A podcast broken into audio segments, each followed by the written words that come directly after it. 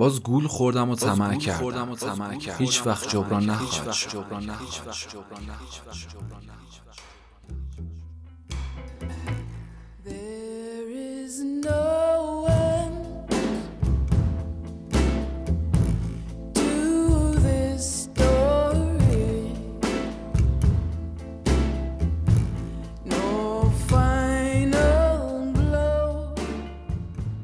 سلام. فرهاد مهرآبادی هستم راوی پادکست سریالی گزنه. من در این پادکست خاطرات تلخ و شیرین نوجوانی زنده یاد جعفر شهریباف رو به نقل از خودش برای شما تعریف می‌کنم. همچنین خوشحال میشیم که در پادکست رادیو قجر تایم پیج اینستاگرام و کانال تلگرامی ما حضور داشته باشید.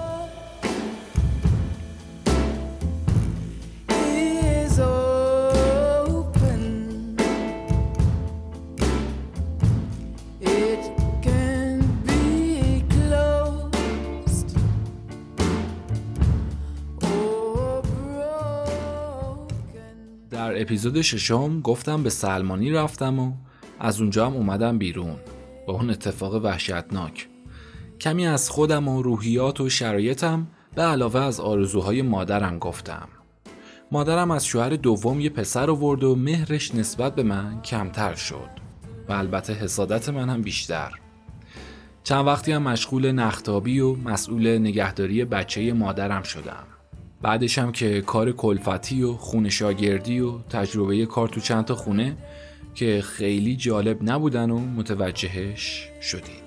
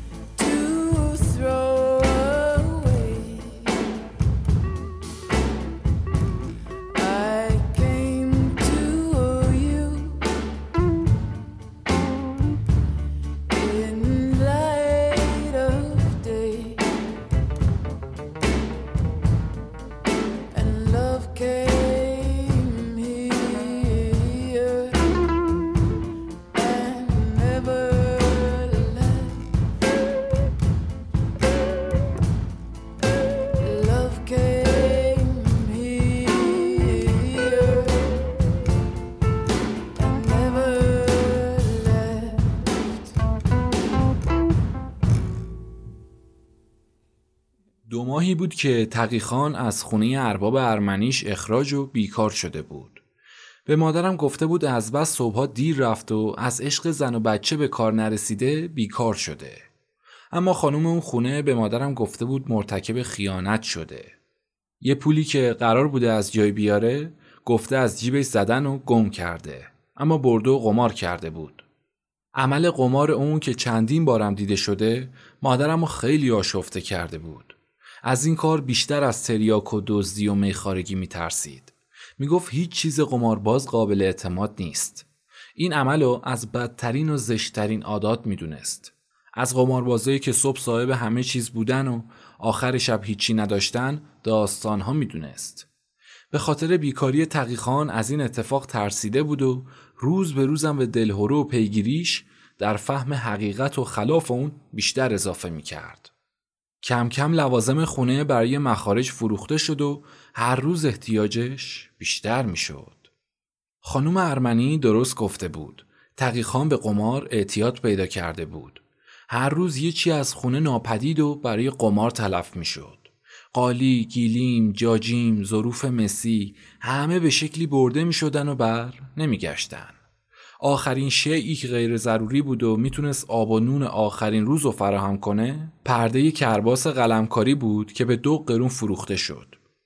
مادرم برای فروش همراهش رفته بود که لاقل پول اون به مصرف نیازاشون برسه. به مادرم گفته بود جلوی در قهوه خونه بیسته تا اون یکی اونجا ملاقات کنه. مادرم از ظهر تا شب میسته اونجا و خبری از برگشت اون نمیشه که یکی رو میفرسته درباره بود و نبودش تحقیق کنه. معلوم میشه اون دو قرونم باخته و گوشه نشسته زار می‌زنه. مرد بود اما صفات زنانه داشت. واسه هر اتفاق ناگواری سریعا هشکش سرازیر می‌شد. با مشاهده اون حالت مادرم اونو ترد کرد و به خونه راش نداد. بهش گفته بود هنوز مرد نشدی و لیاقت زن و بچه پیدا نکردی. مردی به نیست که زیر شکم هر سگ و خری آویزونه. مردی که یه نصف روز زنش و پشت در قهوه خونه منتظر بذار و بیخیالش بشه به درد پا اندازی می‌خوره. حرفای درشتی بهش گفت. گفته بود نوکری و احمقی و بیسوادی و بیپولی و کتکای هر روز تو تونستم تحمل کنم.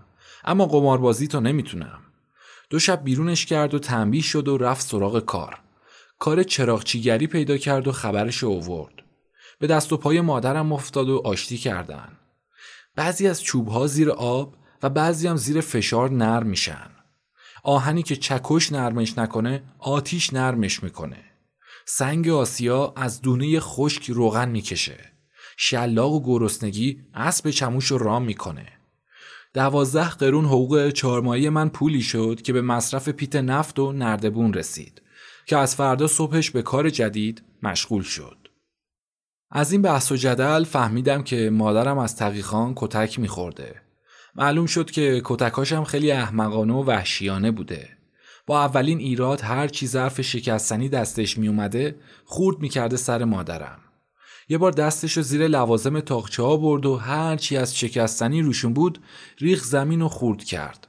بعد شکستاشم کوبید سر اون. دلش نمیسوخت چون پولشون رو نداده بود. مردونگیشو با شکستن اسباب اساسیه زنش ظاهر می کرد. معلوم شد بهانهاش هم همه سر من بوده. حضور و ملاقات من براش ناگوار بود و ایرادای علکی می گرفته. جلوی من حرف و حدیثی نبود اما در قیابم مادرم و زیر ضرب و شتم و مشت و لگت مینداخت. رضایت مادرم من به نوکری من بیشتر از همین جهت بود که از نظرگاه اون دور باشم. اما شاید تعطیل کردن کار نوکری من در این وقت به این خاطر بوده که تقیخان تو کار جدیدش به یه دستیار احتیاج داشته. وجود بیگار و مجانی من براش فرصت خوبی بود. با هم در این مورد صحبت کردیم و قرار و مدار گذاشتیم. چون همراهی من کارو واسش آسون می‌کرد. از فرداش یه پیت من و یه پیت تقیخان برداشتیم و رفتیم سراغ گرفتن جیره نفت. فانوسای چراغ نفتی برای روشنایی شهر تازه معمول شده بود. حکم اونم سید زیاد داده بود. یه حسین خان نامی 1500 تا فانوس از بلدیه کنترات کرد و هر 150 تا فانوس رو به یکی واگذار کرده بود. برای چراغچیا ماهی 12 تومن حقوق معین شده بود که همه به سود حسین خان ضبط می شد. عواید چراغچیا از دزدی نفت لامپا بود که از اونا کم میذاشتن. برای هر فانوس دو سیر و نفت منظور شده بود که دو سیر اونو میدزدیدن.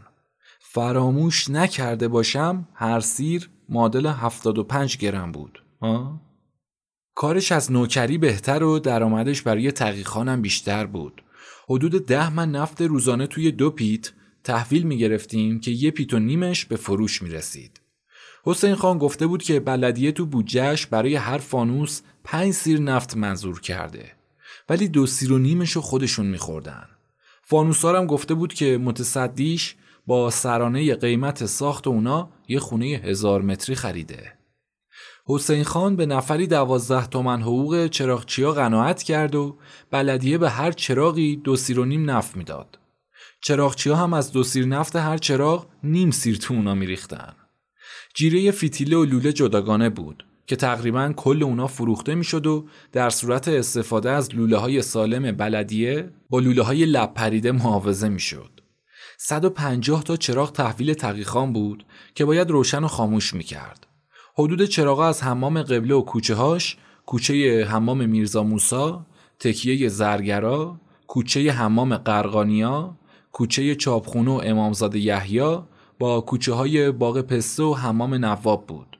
در هر صد قدم یه چراغ تو فانوسای حلبی که سه طرف شیشه بود و پایه از میلگرد آهن داشت به جرزها نصب شده بود. چهار متر از زمین بالاتر بود که باید با نردبون بهشون دسترسی پیدا کنیم. از دو سه ساعت به ظهر که نفتا رو می‌گرفتیم و راه میافتادیم مشغول می‌شدیم. پای هر چراغ من نردبون رو به دیوار میذاشتم و ازش بالا می‌رفتم و لامپا رو میآوردم پایین بعد می‌دادم دست تقیخان که اونم نفتگیری می‌کرد و لولهشون هم تمیز می‌کرد و میذاشتیم سر جاشون فیتیلا به جای اینکه سر جای خودشون یعنی روی بالاکش فیتیله باشن سر شعله پخش کن می اومدن و لب برگردون می شدن تا نفت و کم کم مصرف کنن. فقط در همین حد که سوسویی داشته باشن. اینم تقلبی بود که واسه کم شدن نفت طبیعه شده بود. کار همه چراغچی ها همین بود. با این قاعده علاوه بر نفت مصرف فیتیله و لوله اونم کمتر می‌شد. گویا این کار از چراغچی های دور ارگ و اندرون شاهی به بلدیه چی و چراغچی های خلف رسیده بود. با این کار ثابت کرده بودند که فکرشون از سازنده های روسی و آلمانی خود سرپیچا بیشتره. یه جمله اقراقامیزی شنیده بودم که می‌گفت اگر علم و هنر اون طرف چین و ماچین باشه ایرانیا بازم بهش دست پیدا می‌کنن. این قشنگ برام تایید شد.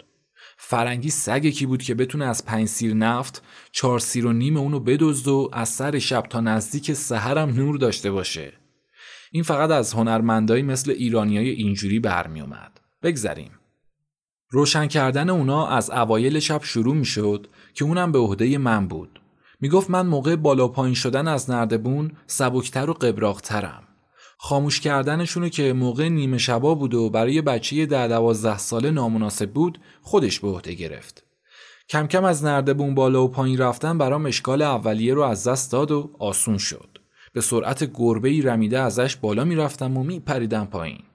امروز که حساب می‌کنم می‌بینم غیر از چند روز اول با 15 هزار قدم طول مسیر چراغا و نفتگیری روز و روشن کردن شب روزانم 60 تا 70 هزار قدم راه می‌رفتم. به علاوه 600 نوبت از نردبون بالا رفتن و پایین اومدن که به این حساب بود. طول مسیر چراغا حداقل 1500 قدم ضرب در 6 یعنی اول نفتگیری دوم برگشت. سوم روشن کردن چهارم برگشت.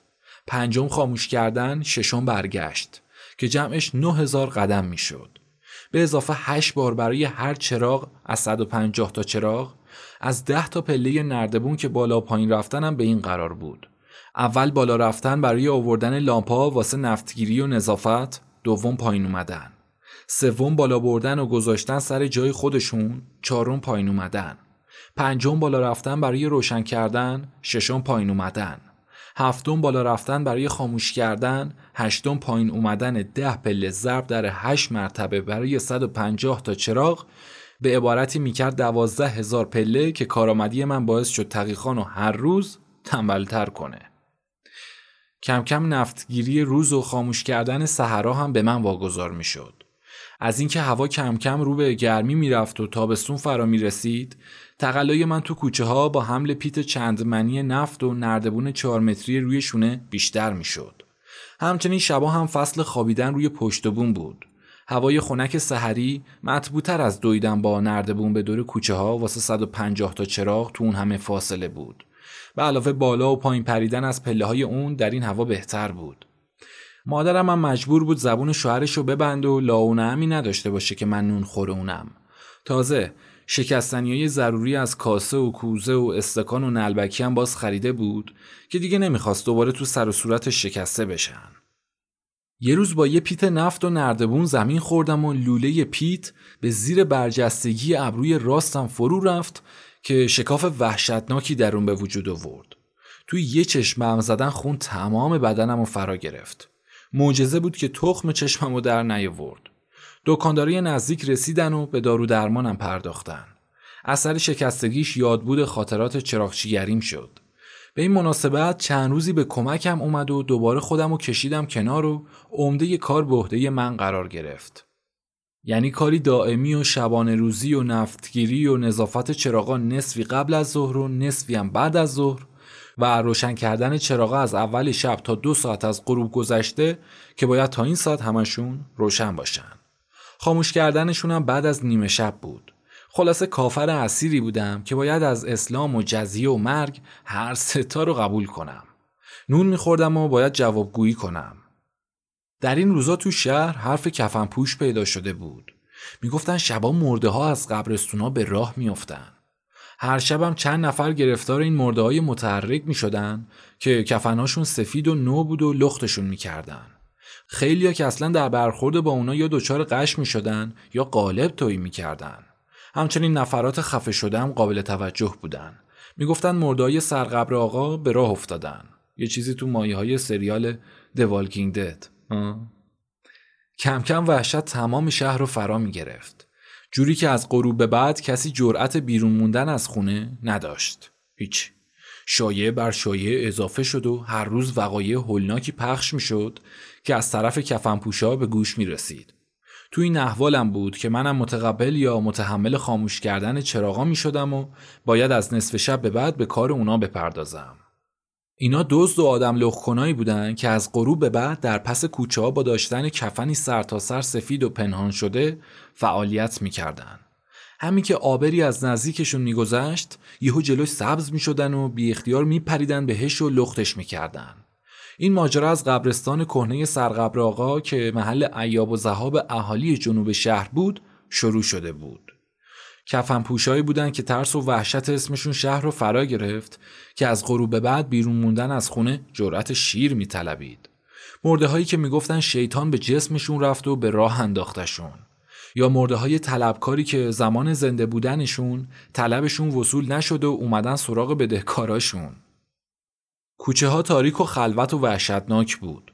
مختصر نور کبریت مانند چراغای فانوس که دیوار نزدیک خودشونم به زحمت روشن می‌کرد نمی‌تونست جایی رو روشن کنه. پیچ و تاقی های ترسناک کوچه ها زهره هر شیردلی رو در اون شرایط آب می‌کرد. برای من این مسائل نمی‌تونست مورد توجه باشه. چرا که مسئولیتی به عهدم گذاشته شده بود. این کاری بود که باید به سرعت برق انجام می‌شد. دیر روشن کردن چراغا ایجاد مسئولیت می‌کرد و دیر خاموش کردنشون هم ضرر سوختن زیادی نفت رو به وجود می آورد. باید از اول حرکت مثل اسب مسابقه بود دوام تا وقتی که نردبون رو زمین بذارم. در غیر این صورت کار دو نفر از یه نفر ساخته نبود. نردبون رو به دیوار نذاشته باید بالاش باشم و از پله اونم پایین نیومده باید مقابل چراغ بعدی قرار بگیرم. 1200 مرتبه هر روز و شب باید از 4 متر نردبون بالا برم و بیام پایین تازه غیر از راهی که به کرات باید در مسیر چراغا حرکت کنم. به جز این امکان پذیر نمی‌شد که به سرعت اسب عربی و تحرک گربه وحشی باشم. همین مسئله واسم فکر کفنپوش و ترس خلوتی و تاریکی و خوفناکی گذرگاه و تاق و دالانها رو به فراموشی می سپرد. چنان بود تا شروع به کار می کردم باید چهار پنج تا چراغ در جا خاموش کرده باشم. از شاه کوچه حمام قرقانیا به یکی از کوچه های فرعی پیچیدم و چراغ سراحی اونو دیدم. نردبون رو روی سینه جرز قرار دادم و برقاسا خودم رو رسوندم بالای اونو خاموشش کردم. در همین حین متوجه زیر پام شدم که یهو چشمم به یک کفن پوش خورد که به جرز تکیه داده و متوجه کوچه مقابلشه. تمام وقایع و حوادث کفن پوشا به یک باره در نظرم مجسم شدن. قلبم از حرکت ایستاد و لرزی سر و پامو فرا گرفت. هیچ. نردبون از زیر پام در رفت و اینجوری شد که تونستم پایه فانوس رو بچسبم و خودم رو به اون آویزون کنم و فریاد کمک بزنم. از دو تا خونه پایینتر که گویا توی اون شب بیداری داشتن و عده احیا گرفته بودن چند نفری دویدم بیرون و نردبون رو زیر پام گذاشتن و اووردنم پایین. بعد منو بردن به خونهشون و قنداب و گلابی به خوردم دادن و حالم جا اومد. درباره کفن پوش گفتن این از اونا نبوده. پیرمرد کریه که هر شب نزدیک سحر احرامی میپوشه و تو این مکان به ذکر و دعا می‌پردازه که گویا امشب وقت رو فراموش کرد و زودتر اومده. چون از زمان مقرر دیرتر به خونه برگشتم ناسزایی مادرم که از زبون شوهرش تقیخان میومد از همون پشت در حوالم شد که دو ساعت دیرتر از هر شب چراغا رو خاموش کردم و مقداری از نفت و هدر دادم. گذشت و دوباره برای تقیخان تو خونه ارباب قدیمیش که از کوچیکی تو خونه اونا بود کار پیدا شد که کار چراغا رو به یکی دیگه واگذار کرد و منم جدا شدم. طبعش نوکر صفت بود و کار نوکری و غلامی بهتر از شغل آزاد سازگار مزاجش بود. خم و راست شدن و بله قربان گفتن و دستبوسی و کفشلیسی و بهتر میپسندید. منم لازم بود که به کار دیگه مشغول بشم. کار دیگه برای من دشوار نبود. به همه کاری عادت کرده بودم و زحمت و سختی برام بیمعنی شده بود. طبع آدمی با همه حال و احوالا سازگار میشه. خوبپذیری بشر براش موهبتیه. منم با کار رفیق شدم و باهاش خو گرفته بودم. از ننگوار کار چیزی نمیفهمیدم. کاری که از رهن منت این و اون آسودم می‌کرد مورد پسندم بود. به زحمت بیش از 5 قرون ارزش کار تقیخان راضی بودم که چهار پنج شای نون شبانه روزی و بیمنت بخورم. بار منت بیشتر از بار هر زحمتی کمرمو خورد می کرد. نمی‌تونستم چش تلخی کسی رو تحمل کنم. از این رو کار برام بهترین وسیله آسایش خاطر به حساب می اومد. از بیکاری رنج می بردم. چنانچه امروز رنج می برم. از پدر و مادر و زن پدر و شوهر مادر و استاد و معلم و هر کسی که در اون روزگار به من تحمیل اون زحمات و مرارت ها رو کرد تشکر می کنم که عادت کار رو به من آموختن. به روحشون درود میفرستم که چه صمیمی به من محبت کردن. چه نیکو نعمتی در دامنم گذاشتن که تمام شدنی نیست. چه خاکی به سرم میریختم اگر خلاف اون عمل می‌کردن و منو نازدونه بار می آوردن و دردونه پرورشم می‌دادن. اگر ساعتی آسودگی و از کار جدایی داشته باشم چنان می‌بینم که دنیا به آخر رسیده و درمونده میشم. افسرده و بیزار و مالی خولیایی میشم. وای اگر تمام روزگار رو می‌خواستم به این شکل و حال بگذرونم. چه جهنمی برام ساخته شده بود.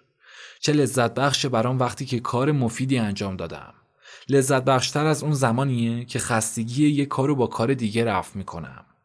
همه آدما کوفتگی کار و مرارت رو با تفریح و خوشگذرونی دور می‌کنن. برای من حتی خستگی تفریح و ملعبه و خوشگذرونی با کار و شروع به کار رفت می‌شد چقدر خودم و سعادتمند می‌بینم.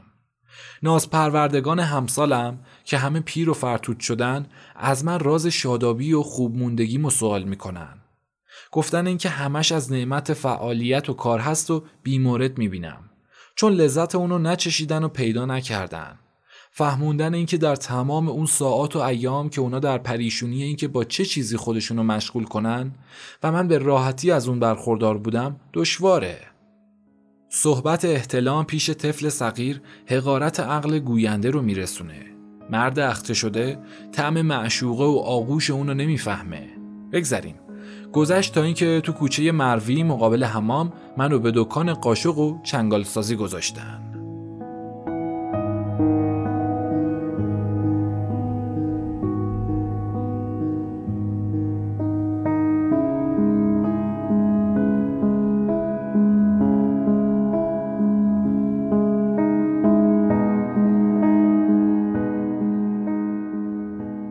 تغییر حکومت دستورات جدیدی هم برای کسبه وضع شده بود که از اون جمله میز و صندلی برای قهوه خونه و پزنده ها و قاشق چنگال فلزی برای غذا خوردن بود. قاشق چنگالای خارجی گرون بود و کفاف نمی کرد. ادهی ریختگر کار خودشونو به ریختن قاشق چنگال اختصاص داده بودن که این دکانم یکی از همونا بود. کارم سوهانکاری پشت و دسته و تراش داخل قاشق و چنگالا بود که تو سه روز یاد گرفته بودم. تقاضا خیلی زیاد بود که بیشتر شبا هم شبکاری می کردیم. بالاخونه دکان ما متعلق به یکی از پسرای سید نازم پسر مالک دکانها بود که در این بالاخونه مشغول تحصیل بود. گاهی به دکان ما می اومد و درساشو اونجا از بر می کرد و شعرهای قشنگ و داستانای لطیفی می خوند. خودش هم شعر می سرود که به روزنامه ها می داد. مطالبش به دلم می نشست و حسرت می بردم که ای کاش جای اون بودم. روزی از شعر گفتن و اینکه چطور کسی می‌تونه شعر بگه پرسیدم. جواب داد شعر و کتابخونی بسیار و لغتدانی زیادی می‌خواد. استدعا کردم کتابایی در اختیارم بذار و در لغات و معنیشون یاریم کنه. قبول کرد. من صبحها اونو به مدرسه میرسوندم و عصرش هم برش میگردوندم واسه این بود که خانوادش نمی‌تونستن از ناامنی خیابون سعدی که مکان لختیا بود اونو تنها بفرستن این پسر مرهون زحماتم بود خدمت به مردم مردم رو به خدمت آدمی وادار می‌کنه. واسه همین مقداری کتاب در اختیارم گذاشت. چشمم به کتاب بود و دستم به سوهان و رنده. لغاتی هم که نمیفهمیدم یادداشت می‌کردم و عصر به عصر حین برگشت از مدرسه ازش میپرسیدم. این واسم کفایت نمی‌کرد و خواهش کردم خودشم یه سری از درسها رو برام شروع کنه. یادم شبای زمستون بود و تا نیمه شب کار می‌کردیم. مقابل دکان ما یه بالاخونه بود که مکتب خونه داشت استادم که شوقم رو به درس دید کارم و کنترات داد که بعد از تمام کردن در اختیار خودم باشم این برام قنیمتی شد زیر سقف درگاه مکتب خونه می و از پسر مالکمون که تو بالاخونه خودش زیر کرسی نشسته بود و در اتاقشو باز میذاشت استفاده می کردم. بلند بلند واسم می‌گفت و منم درس می‌گرفتم. انگار جملات و کلمات اونو میبلعیدم. سرما و برف و بارون نمیفهمیدم. گاهی شده بود که قطره های بارون تند و دونه های برف سر و روم و آبچکان می‌کرد و از اندامم سرازیر می‌شد که من اصلا متوجه نمی‌شدم.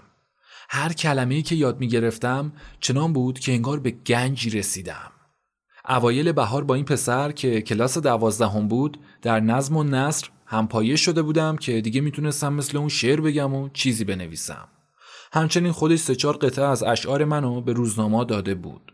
خلاصه اطلاعات ادبی من از اونجا سرچشمه گرفت. از پسر سید نازمم تشکر می‌کنم. اگر زنده است براش بهترینا رو آرزو می‌کنم. اگرم از دنیا رفته به روحش رحمت میفرستم. البته که از نظر راوی قطعا از دنیا رفته و منم براش طلب مغفرت می‌کنم. چرا که نشون میده انسان شریفی بوده. مزدم به روزی یک قرون و پنج شایی رسیده بود. مادرم و شوهر مادرم هم از اتاق نشینی خلاص شدن و یه حیات دربست اجاره کردن. اتاقای اضافی اونو یکی یکی اجاره دادن و سکونت خودشون مفتی می‌شد. یه زیرزمینی هم داشت که مادرم اونو با ماهی سه قرون به من داده بود. گفته بود باید جدا و مستقل زندگی کنم. کف اونو با گونی و کاغذ و مقوا مفروش کردم. یه لحاف در اختیارم گذاشته بود که نصفش و زیر و نصفشم روم میکشیدم. شبی ده شایی از من پول شام می‌گرفت. گفته بود با اضافه درآمدم کم کم برای خودم وسایل زندگی بخرم. از اجرتم هم گاهی چیزی از شاگردانه ها نصیبم می‌شد. یه روز سی شایی تو جیبم بود که یه پیرمردی دیدم که تو یه زنبیل استکان روسی ریخته و میفروشه. استکانای اعلا دونه پنج شایی. دلم به سختی هوای خریدنشونو کرد. چون از طرفی هم سی شایی و می‌خواستم دو قرون کنم و باهاش یه توپ ماهوتی بخرم. ولی نمی‌تونستم از اونا هم دست بکشم. تا آخر که به خودم گفتم جفر اگر دونه سی تومن به خودت بدن حاضری یکی از این استکانا رو درست کنی؟ می‌تونی؟ استکانایی که بعدها اسمشون رو به کریستال شناختم. کریستالی که باید با دست و سنگ سنباده های مخصوص تراش بخورن. جدا از جنس بلورشون که باید از اعلاترین نوع اون باشه. بعدها یه روز حین گذر از خیابون نادری یکی از اونا رو البته نه به زیبایی و خوشریختی و پرکاری قبلی ها که دیده بودم اما یه عتیق فروشی با اتیکت دو هزار تومن برای فروشش قیمت گذاشته بود.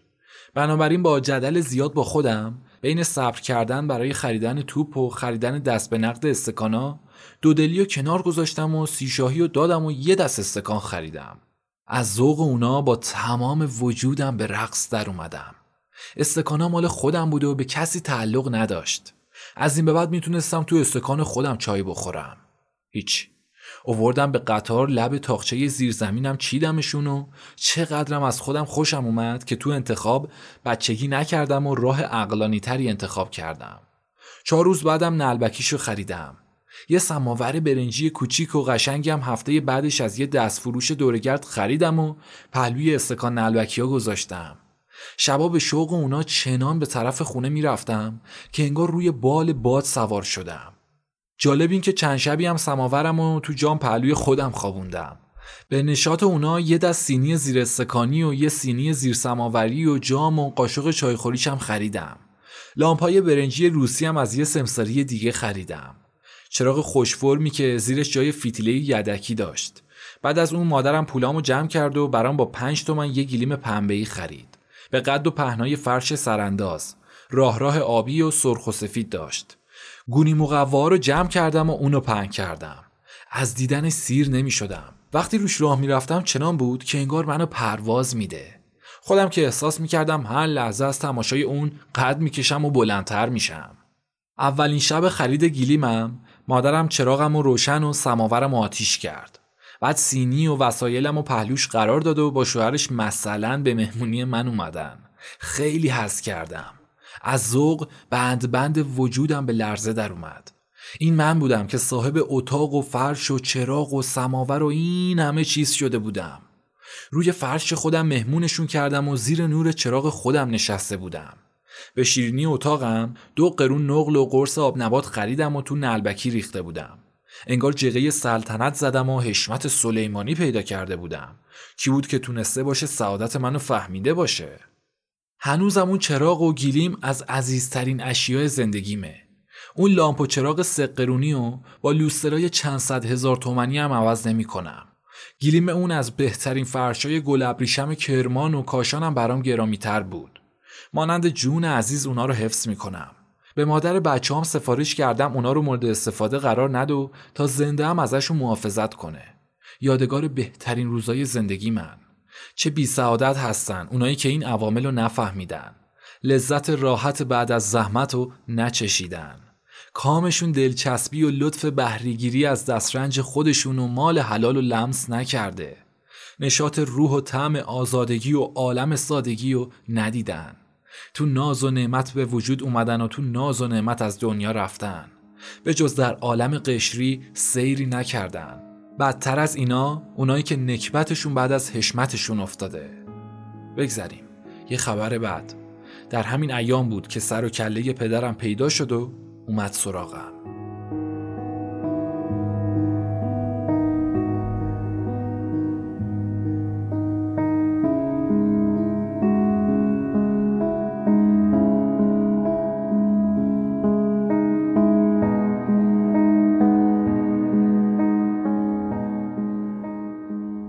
جایی که داستان رو ازش شروع کرده بودم پدرم در عراق سلطان آباد زن گرفت و تشکیل خانواده داده بود عراقی که بعدها به نام عراق در اومد. موقع فرار از چنگ جواهر سلطان به عراق رسید و گرفتار پیرزن دیگه ای شده بود. به پیرزنها بیشتر از زنای جوان عشق میورزید. تو صحبتهای دوستانش با رفقا شنیده بودم که می‌گفت زن پیر قدر شوهر رو بهتر می‌دونه. مخصوصا که شوهرش کم سالتر از خودش باشه. جور انسان خوب می‌کشه و نازش رو بهتر می‌خره. از پول و مالش هم اگر داشته باشه میشه استفاده کرد. به همین مناسبت همیشه گیر پیرزنا میافتاد و کارش به پریشونی و دربدری می‌کشید. یه بار از یه پیرزن فایده برده و به دهنش مزه کرده بود. در عراق هم مریض و تو خونه بستری میشه که اون زنم پذیراییش می‌کنه و آخر زنش میشه. شایدم از زمان گرفتن دخترداییش از زن جوان گرفتن تنبیه شده بود. دختردایش 15 16 ساله بود و از شوهر خوشگل و جوون خوشسر و زلفش طلاق گرفته بود که پدرم گولش میزن و عقدش می‌کنه. یه روز که منم اونجا بودم و بعد از نهار خوابیده بودم از صدای کشیدهی بیدار شدم و دیدم به جون زنش افتاده. معلوم شد دخترداییش که سر کچلش روی متکا دیده یاد سر و زلف زیبای شوهر سابقش افتاده که گفته به جای شمع کافوری چراغ نفت میسوزه. پدرم بیدار بود و شنیده که بلند میشه و چکیش می‌کنه. بعد از اونم بارها شنیدم که می‌گفت دعیوستر از دعیوس کسیه که زن سرتر از خودش اختیار کنه. بعد از اونم هرچی گرفته بود زن پیر گرفته بود. همونطور که اول داستان گفتم اسم این زنش خاور سلطان حدود 55 یا 60 ساله دارای سه تا دختر و داماد و نوه اهل بروجرد یا اطراف اون بود که با کار قالیبافی امرشو میگذروند. یه دختری هم همسال من داشت به نام خانم سلطان که اول داستان گفته شد. زنی با محبت و گشاده رو خلاف زنای گذشتش فرشته که اسیر دیو شده بود. پدرم اومده بود که منو با خودش به عراک ببره. پیش زن و دختر زنش خانم سلطان. می‌گفت اونجا کاروبارش خوب شده و دکان بقالی باز کرده. از زنش و دختراش مخصوصا از خانم سلطان که می‌گفت همسن و سال منه خیلی تعریف می‌کرد. می‌گفت همقد همیم. با هم می‌خوریم و میخوابیم و بازی می‌کنیم. شاید این مسئله رو از این جهت عنوان می‌کرد که سن و سال منو موجب چنین ریشخندی دیده بود. پسر یازده دوازده ساله بودم که خیلی چیزا دیده بودم. مسائل زیادی درک می‌کردم. اومدم مطلب و با مادرم در میون گذاشتم. افسرده شد. چنان در هم فشرد که تا دقایقی نتونست مطلبی به زبون بیاره. مثل اینکه در عالم دور و درازی به اندیشه رفت که از من و خودش بیگانه شد. از دگرگونیش پرسیدم. گفت مثل اینکه باز جغد شوم تیر بختی سر دیوارت نشسته. گفتم نمی‌فهمم. گذشته با اون و زندگی توی قوم و به یادم آورد. گفت این امامزاده کور می‌کنه که شفا نمیده. نباید گولشو بخوری. لابد سوراخ سنبهی گرفته خر بارکش و حمال مف می‌خواسته که یاد تو افتاده. خر و غیر از برای هیزم کشیدن به مهمونی دعوت نمی‌کنن. این از اون شغالاییه که از طریف باغ و بستان به جوجه مرغ حوس گوشتشو می‌کنه. سیادیه که از توم انداختن جلوی روباه پوستشو می‌خواد. بارها اونو در زندگی با من آزمایش کردی و دیگه نمی‌خواد بازم اونو امتحان کنی. ردش کن که شرش متوجه نشه. نمی‌خواد به خیر اون چشم داشته باشی. تازه می‌خوای رو پای خودت بیستی و یه زندگی فراهم کنی. سعی نکن آشیانتو به هم بزنی. کسب و کارت هم صنعتی و آبرومند و خوش درآمده. به درس و مشق و سوادت هم می‌تونی برسی. نظر از دستت بره. خودت با پای خودت لگت به بخت نزن که همیشه اقبال در خونه کسی رو نمی‌زنه. هیچ. رفتم با پدرم در میون گذاشتم و به اونچه که مادرم ایراد کرده بود متوجهش کردم. وقتی فهمید صاحب فرش و لوازمی هم شدم گفتارش گرمتر و لحنش پدرانه تر شد. از شکل و شمایل خانم سلطان تعریف بیشتری کرد. گفت دکان و درسته در اختیارت می‌ذارم که مال خودت باشه و منم سراغ کار دیگه ای میرم. بیمیلی نشون دادم و ساعت بغلیشو در ورد و با زنجیرش گذاشت تو جیبم. گفت این ساعت نقره است. کار بمبعیه مال خودت. تو کل عمرم چیزی از اون گرانبهاتر ندیده بودم. ساعتی که قابش نقره بود و زنجیر بلندی داشت و صدا می‌داد. چقدر پدرم به نظرم بزرگ و سخاوتمند اومد. در اخلاق و احوال گذشتهش تردید به دلم افتاد. دلم مملو از محبتش شد. کدوم پدری ساعت بغلی به پسرش داده بود؟ مادرم بارها گفته بود محبت دل از ریزش دست معلوم میشه. محبتشو با عملش ثابت کرده بود. کارای گذشتش موجه دونستم. ناداری و درموندگی وادارش کرده بود. امتحانش همین بس الان که از اون احوال جدا شده از بهترین پدرای عالم شده. قبول کردم که باهاش همراهی کنم. ساعتش زبونم و بند آورده بود. تلسمی بود که زنجیرش منو اسیر محبتش کرد. برای جمع کردن اساسم برگشتم پیش مادرم. توی راه هزار بار ساعت و بیرون آوردم و به صفحه و اقرباش نگاه کردم و بیخ گوشم گذاشتم. اگرچه تأکید کرده بود که درشو باز نکنم. صاحب ارزشمندترین اشیاء عالم شده بودم. به مادرم گفتم اومدم اساسم و جمعوری کنم. گفت بی خود می‌کنی. اجازه نمیدم. گفتم اونجا برام دکان باز کرده. به مسخره گفت خواب دیدی خیر باشه. این از اون دروغا زیاد گفت و از این در باغ سبزا زیاد نشون داده که تو تازه یکیشو داری می‌بینی. برای براعتش ساعت اهداییشو نشونش دادم. با تلخی خندید و گفت سوار که شدی از جیب در میاره. مثل اینکه این اتفاق تو خواب دیده بود. گفت بچگی و ندید بدیدی تو رو دیده و با این حرفا گولت زده. هر کیو به شکلی گول می‌زنن. گول و با همین چیزا و وعده نویدا و پشت هم اندازی ها می‌زنن. اون حرف می‌زد و من همه حواسم جمع رفتن و دکان و خانم سلطان بود. چیزی از حرفای مادرم درک نمی‌کردم. هر لحظه از عراق تصویر تازه تر و زیباتری به نظرم می اومد. یه گوشم در شده بود و یه گوشم دروازه. هیچ وقت تا اون زمان خودم و اینجوری به حرفای مادرم بی ندیده بودم. حرفاش همیشه ندای آسمونی بود که روح و جونم رو پر می کرد مگر اون روز که به جز وزوز مگس نبود. گفت با یه قوطی پیدون اومده بیچارت کنه. منظور ساعت محبتیش بود. اوقاتم تلخ شد که به پدرم و پیشکشش توهین می‌کنه. گفت بچه‌هایم که می‌برن بی صورت کنن با همین چیزا گول می‌زنن. منظورش همون بیسیرت بود. زنا رو با چیزای دیگه مثل پول و پیراهن و کفش گنده هم با چیزای گنده تر مثل اسب و درشکه و میز و حکومت گول می‌زنن. تا حالا نشده کسی رو با چوب و چماق و فحش و فضیت گول بزنن. زبون رو نرم می‌کنن و با پول و وعده نوید آدم و گول می‌زنن و بعدش از راه به در می‌کنن. نظرش رو رد کردم که فقط به خیال محبت و تلافی اومده. گفت کسی که تو تعریفشو می‌کنی بهتر از خودش میشناسمش. وقتی کار داشته باشه با زبونش ما رو از سولاخ بیرون می‌کشه. مثل جماعتیه که در صورت گرفتن حاجت امام حسین و امرشون شمر صحرای کربلا میشن. گفتم پدر که بد فرزندشو نمی‌خواد.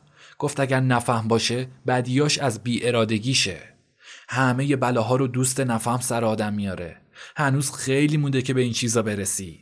مسخرش کردم و گفتم خودم صد تا مثل شما رو درس میدم. گفت همین دلیل نفهمیته آدمای بیشعور بیشتر از دیگران ادعای فهم و شعور می‌کنن.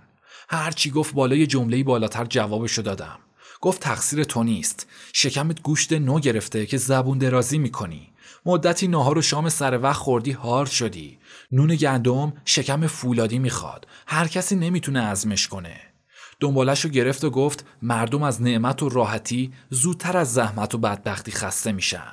نون خالی و یک عمر با اشتها ولی مرغ بریان اگر چهار مرتبه براشون فراهم باشه با بیرغبتی می‌خورن. تو هم راحتی زده زیر دلت. مثل یابویی شدی که از راحتی و کنار آخر خوابیدن لگدی میشه. خیلی کس می‌خواد که از راحتی و خوشی خسته نشن. گفتم مگر نون پدرتو خوردم خواست یه چیزی بگه. اما مثل اینکه قبل از اون مسلحت ندید با یه دیوونه مست سر به سر بذاره. کلام در سینش موند و به خواهش و التماس بر اومد اثری نکرد. گریه کرد و به دامنم افتاد. دلم به حالش سوخت اما نتونستم ترتیب اثری بدم. به طرف زیرزمین رفتم که اساسم رو جمع کنم. نذاشت و گفت اول برو اگر دیدی حرفاش درسته بعد که اومدی اسباب تو ببر. به یادم آورد که هر تیکه اونا رو با هزار خونه دل خریدم. قبول نکردم و گفتم مال خودمه. می‌خوام ببرم آتیش بزنم. چنانکه آخرین تیر ترکش خودش رو برای انصراف من بیرون می‌کشید حرف کرایه زیرزمین رو که موقع پرداختش بود پیش کشید. گفت پس کرایه مردم رو بده بعد اساستو ببر. جواب دادم طلبش باشه وقتی برگشتم پرداخت می‌کنم. قبول نکرد و گفت خونه مال مردم و باید یکی یکی بگیرم و تحویل بدم. گفتم خودش بده. گفت پدرش که واسه تو وصیت نکرده. از گدا فطرتیش عصبانی شدم و محکم به صورتش نواختم.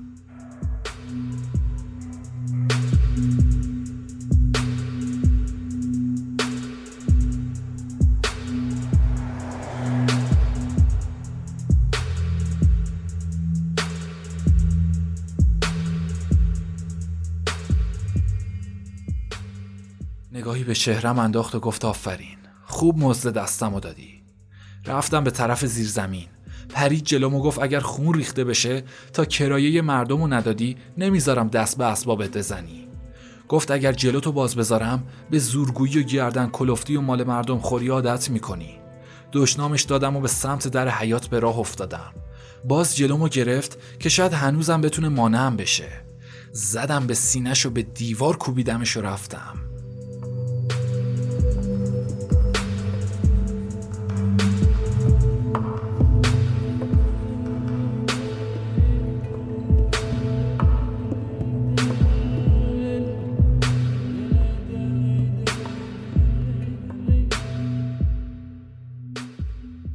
از پیش کوچه میگذشتم سر از خونه بیرون آورده بود و صداشو میشنیدم.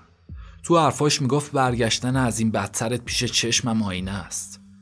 دوان دوان خودم رو به گاراژ فولادی رسوندم. قرارمون اونجا و پدرم منتظرم ایستاده بود. عشق مسافرت بیقرارم کرده بود. دو ساعت بعد از ظهر ماشین حرکت می‌کرد. می‌خواستم اون دو ساعت دو دقیقه بشه و اون دو دقیقه باد ببره. وقت موعود فرا رسید. یه ماشین لاری که داخلش بار زده بودن اومد تو گاراژ دور اتاقش سیمی بود یکی یکی مسافرا رو فرستاد بالا و به شکل کتابی روی بارها پهلوی هم فشرده شدن هر مسافری که جا نمی‌شد و جمع نمی نشست با سرپنجه کفش به جلو فشارش می‌دادن. در دوازده نفر به سختی جا می گرفت اما 24 مسافر رو به صورت دوزانو روی بارها نشوندن. 6 نفر رو عقب ماشین پشت به داخل جا دادن و پاهاشون رو رو به بیرون آویزون کردن و یه تناب محکم هم جلوی شکمشون کشیدن. این مسافرا رو تنابی می‌گفتن چون بلیتو کمی ارزونتر میخریدن یا دهاتیایی بودن که بهشون اهمیتی نمی‌دادن. با صدای چند تا سلوات بلند اتومبیل از گاراژ بیرون اومد و به راه افتادیم. از لذت حرکت اون تیکه تیکه گوشت به تنم می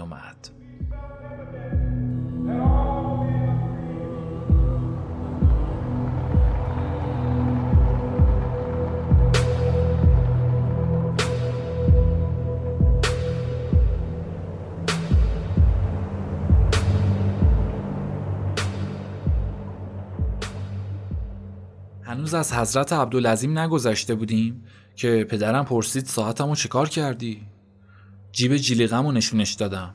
گفت تو که وقت نمی‌شناسی ساعت به دردت نمی‌خوره. از جیبم در آورد و گذاشت تو جیب خودش.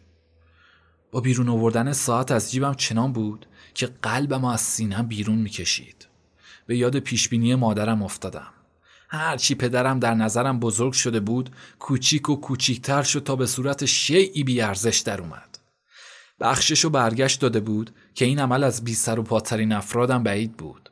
تا الان بزرگترا از اون به نظرم بزرگ می اومدن که هرچی درباره زدن و بستن گفته بودن به عمل رسیده بود. اما الان در جهت محبت و بخشش خلاف اون به ثبوت رسیده بود. هر کی گفته بود میزنمت بالاتر از اون زده بود. هر کی خط و نشون کشیده بود بیشتر از اون آزار داده بود. حتی خود اونم در این امور تخلف نکرده بود. اما حالا در جبهه مال شکل دیگه گرفته بود. برا معلوم شد که خیلی از بزرگیاست که فقط در جنبه ظلم و زور و تعدی ظهور می‌کنن. برخورد منافع سیماهای واقعی رو ظاهر می‌کنه. دیدم امروز که سرداری شلوار ماهود پوشیده و کلاه نیمچه بختیاری نو سرش گذاشته و گیوه آجیده نوار قیتان به پا کرده از روزی که تو قوم از لختی و بینوایی پشت و روش یکی شده بود حقیرتر و خفیفتر به نظرم میاد. یه غنی فرومایه حقیرتر از فقیر فرومایه است. دارندگی و عظمت ظاهر پوشش پستی طبع و باطن نمیشه. هرچی ازش خوشم اومده بود بیشتر از اون بدم اومد. نیرنگش رو جز به نامردی نتونستم توجیه کنم. از داشتن چنان پدری مشمعز شدم. حتی اگر دوباره ساعت رو با التماسم در اختیارم میذاشت دیگه قبول نمی‌کردم. هدیه به ارزش صاحبش قبول میشه. اون دیگه ارزشی پیش من نمی‌تونست داشته باشه. مردی دروغگو و هیلگر که به فرزند خودش نیرنگ زده بود. هر بدی عیبه اما بد بزرگتر عیبتر. شوق و شورم تبدیل به نگرانی شد و رویهام به ناامیدی رسید. اونچه که باید در روز و هفته های بعد درک کنم تو همین نیم ساعت راه برام معلوم شد. نمونه گفته های مادرم به حقیقت میپیوست. به خودم اومدم و سخت از کرده و گفتایی به مادرم منفعل شدم. انفعالی که از هر آتیش داغ داغتر به جونم افتاد. پنجه به روی چنان مادری کشیده بودم. گریه کردم و در برابر اشک شرمندگی و ندامت مانند نمک مقابل بارون زوب شدم. اما دیگه چه سود که کار از کار گذشته و بزرگترین خطای نابخشودنی به وقوع پیوسته بود. پدرم صدا بلند کرد که نمی‌خواد فیلم یاد هندوستان کنه و زر بزنم. به زودی می‌رسیم و با خانم سلطان بازی می‌کنم و سرگرم میشم.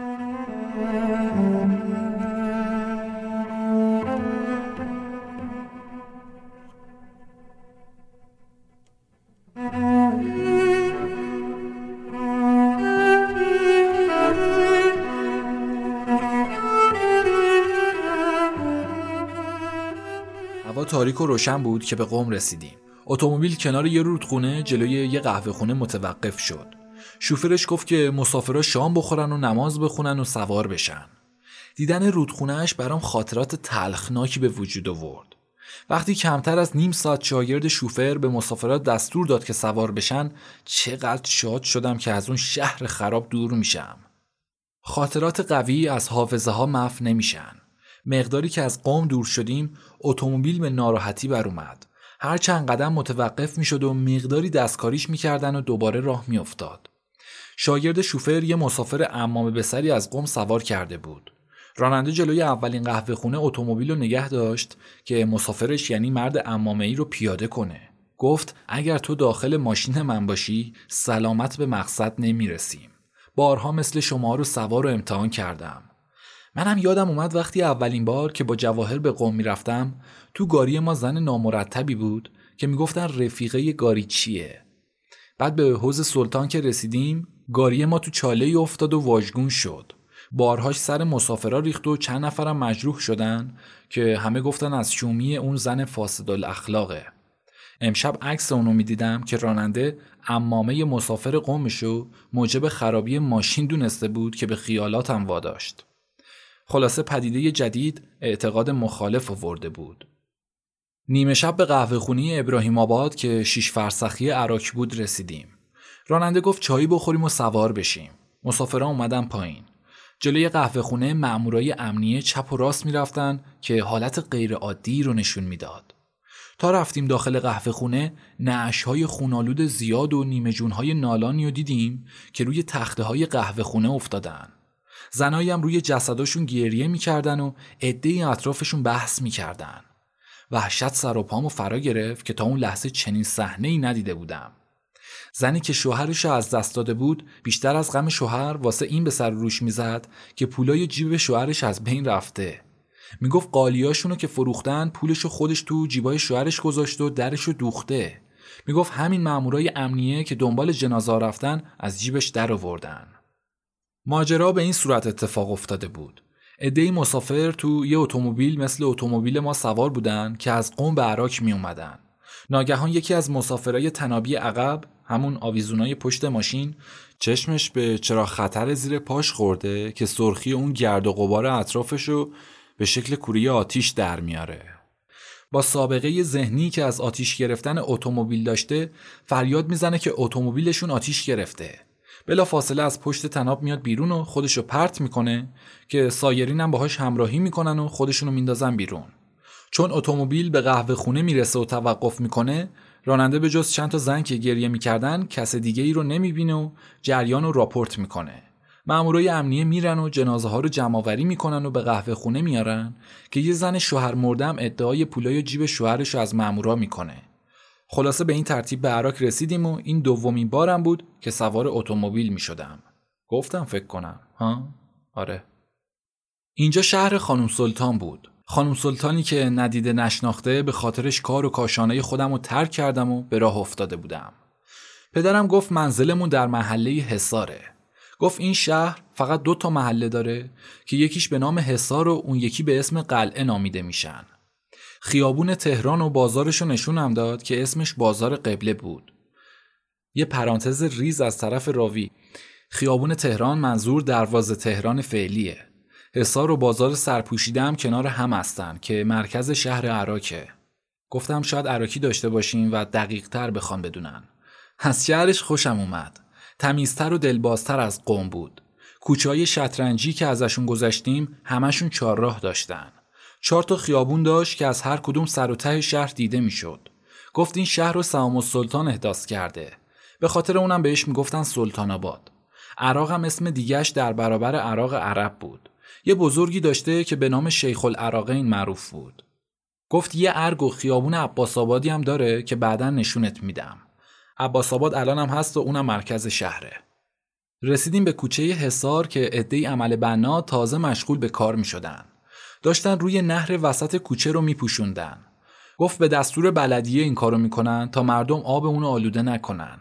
افسوس خورد که چرا صفای کوچه رو از بین می‌برن و مردم رو از منظره آب اون محروم می‌کنن. معلوم نبود از اون به بعد اهل محله ظرف و فرش و رختشون رو کجا باید بشورن. می‌گفت از این شهر به همه خونه ها مجرا کشیدن و لوله گذاشتن که هر وقت بخوان توپی اونو می‌کشن و آب می‌برن. توپی گفت یه چوب تراشیده است که داخل لوله می‌کنن و به جای شیر به کار میره. اون حرف می‌زد و من حواسم متوجه مقصد بود که کی می‌رسیم خانم سلطان رو ملاقات کنم. رسیدیم نبش یه کوچه. یه دکان بسته نشونم داد که بقالیشه.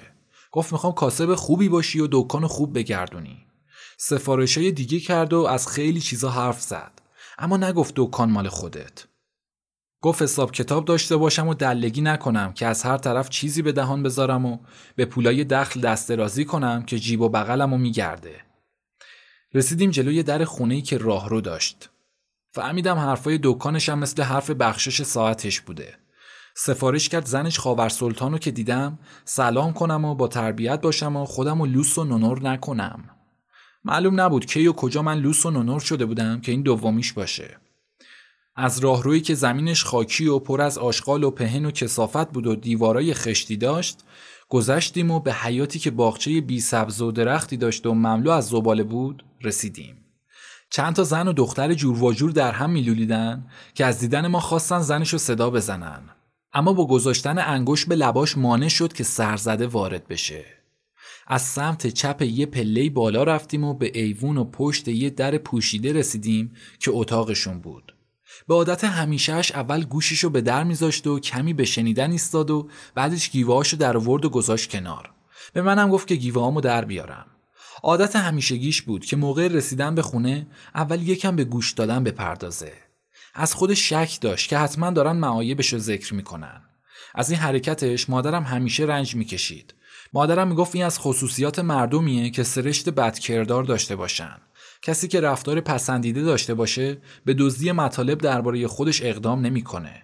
زبون بریدن و جلوگیری مردم از حرف زدن ناشایستگی افعال و محو نمی‌کنه بلکه مزیدی بر معایبن. بارها اونو از این کار من کرده بود که به جای پشت در خونه و اتاق ایستادن و مردم از حرف زدن ترسوندن رفتار بهتری داشته باشه تا هرچی بهتر که می‌خواد حرفشو بزنن. هنوزم می‌دیدم که عادت پلیدشو دنبال می‌کنه. در باز کرد و یهو خودشو ظاهر کرد. خانم سلطان که پهلوی مادرش جودونه دستاس می‌کرد نشسته بود وسط اتاق. زن پدرم به پدرم سلام کرد و بلند شد و اومد به استقبالمون. خانم سلطانم سلام دلنشینی به من کرد. با لحجه محلی که سین اونو با کسره ادا کرد. حالا من خیلی تو این همه سال ریز نشدم ولی خب کم و بیش آره. با لحجه عراکی میشه سلام. شایدم چون من جنوبی هم تا حالا دقت نکردم. بگذریم. چقدر از این سلامش شیفتش شدم. شادم کلا از خود سلامش که تا اون زمان کسی به من سلام نکرده بود این حس بهم دست داد. یادم اومد چقدر آرزو کرده بودم که بزرگ بشم و بهم سلام کنن. ریش در آوردنم از آرزوهای دیگم بود که دیگه کلمه بچه رو نشنوم. دختری همقد خودم. سفید چهره و کمی پفالود بود که فربه به نظر می رسید. شوق توجه هم به اون بیشتر شد که به اصطلاح توپل بودن و در جماعت زنا و دخترها بیشتر میپسندیدم. اونم به من متحیر مونده بود که گویا بالاتر از اونچه پدرم توصیف کرده بود دیده. یه پیراهن بلند تا مچ پا از چیت زرد که گلای درشتی داشت به تن و یه چارقدم از پارچه سرخ روی موهای شونه نزدش کشیده بود. در این وقت من درست دوازده سالم تمام نشده بود و اونم پدرم بهم گفته بود که توی دوازده ساله. از دیدن من چهرش باز شد و چنان بود که هر لحظه بیشتر شیفتم میشه. این از درخشندگی صورتش به خوبی مشهود می‌شد. دو خلقت مخالف هم بودیم که می‌تونستیم با هم توافق کنیم. دو همسالی که زبون همو میفهمیدیم. دو نیروی مرموز در وجود هر دومون بود که ما رو به هم نزدیک می‌کرد. دختری روستامنش با سادگی و شرم حضور لطیف دخترانه همراه کشش مطبوع مانند حرارت خورشید زمستون که چشماش به چهره من میخکوب شده بود.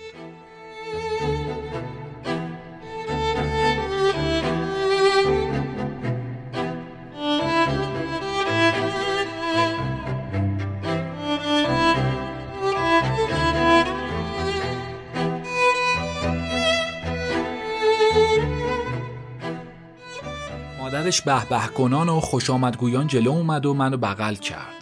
چند تا بوسه برداشت و به اتاق کشوند صداقت و بیرنگی و پاکتینتی و عطوفت از حرکاتش به خوبی نمایان می‌شد که من جماعت دروی دقل و به خوبی میشناختم زنی مسن و نیرومند با ابروهای کمرنگ و چشمای روشن که دامن کوتاه و گشاد بددوختی به تن کرد و رشته های نازک بافته موهاشم از پشتش آویخته بود. موقع حرف زدن چروکایی به خاطر طول صورت پشت لب بالاش می نشست که سالخوردگی بیش از حد ظاهرش نشون می‌داد. اما کلماتش جوون و حرکاتش زنده بود.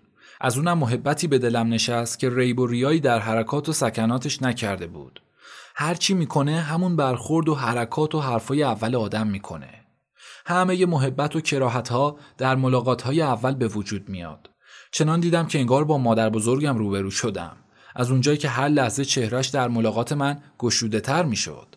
ظاهر سیمای هر کس حکم بر باطنش می‌کنه.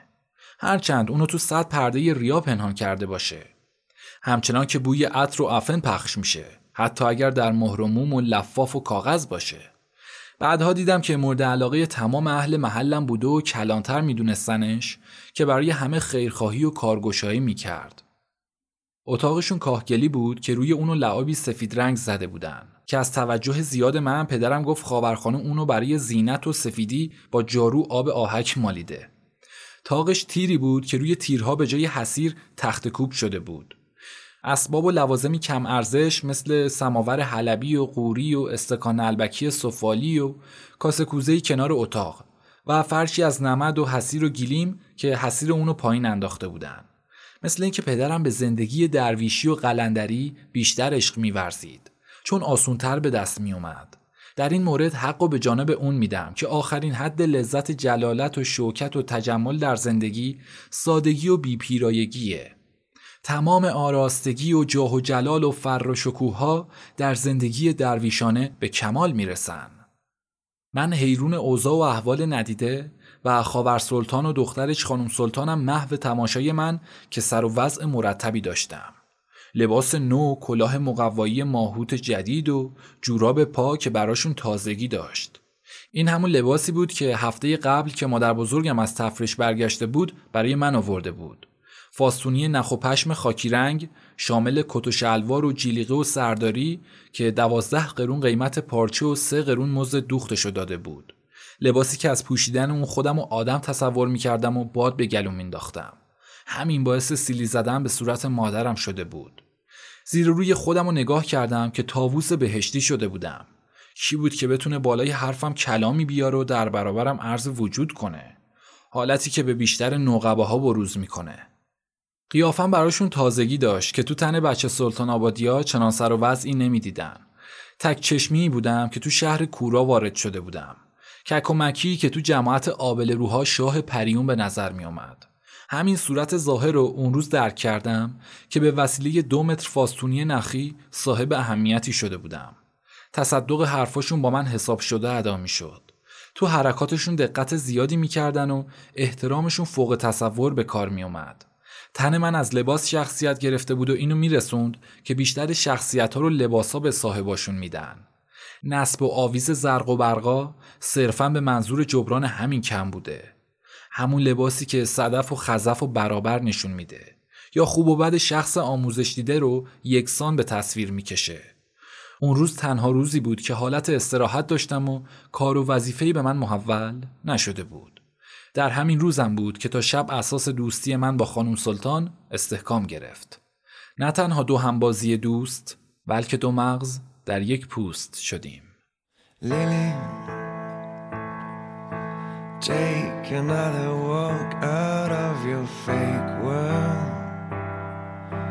Please put all the drugs out of your head.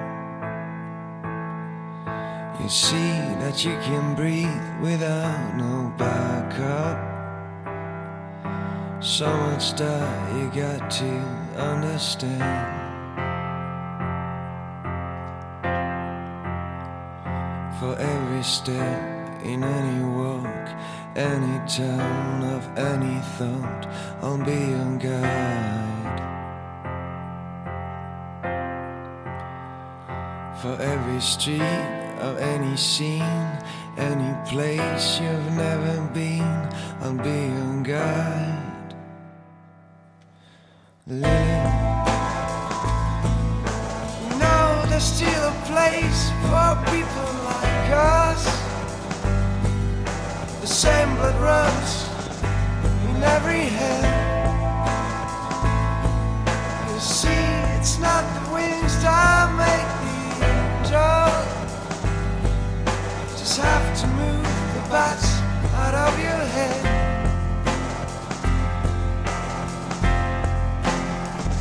For every step in any walk, any turn of any thought, I'll be your guide. For every street of any scene, any place you've never been. I'll be your guide. Lily, easy as a kiss we'll find an answer. Put all your fears back in the shade. Oh, don't become a ghost without no You're the best things life ever made. For every step in any walk, any town of any thought, I'll be your guide.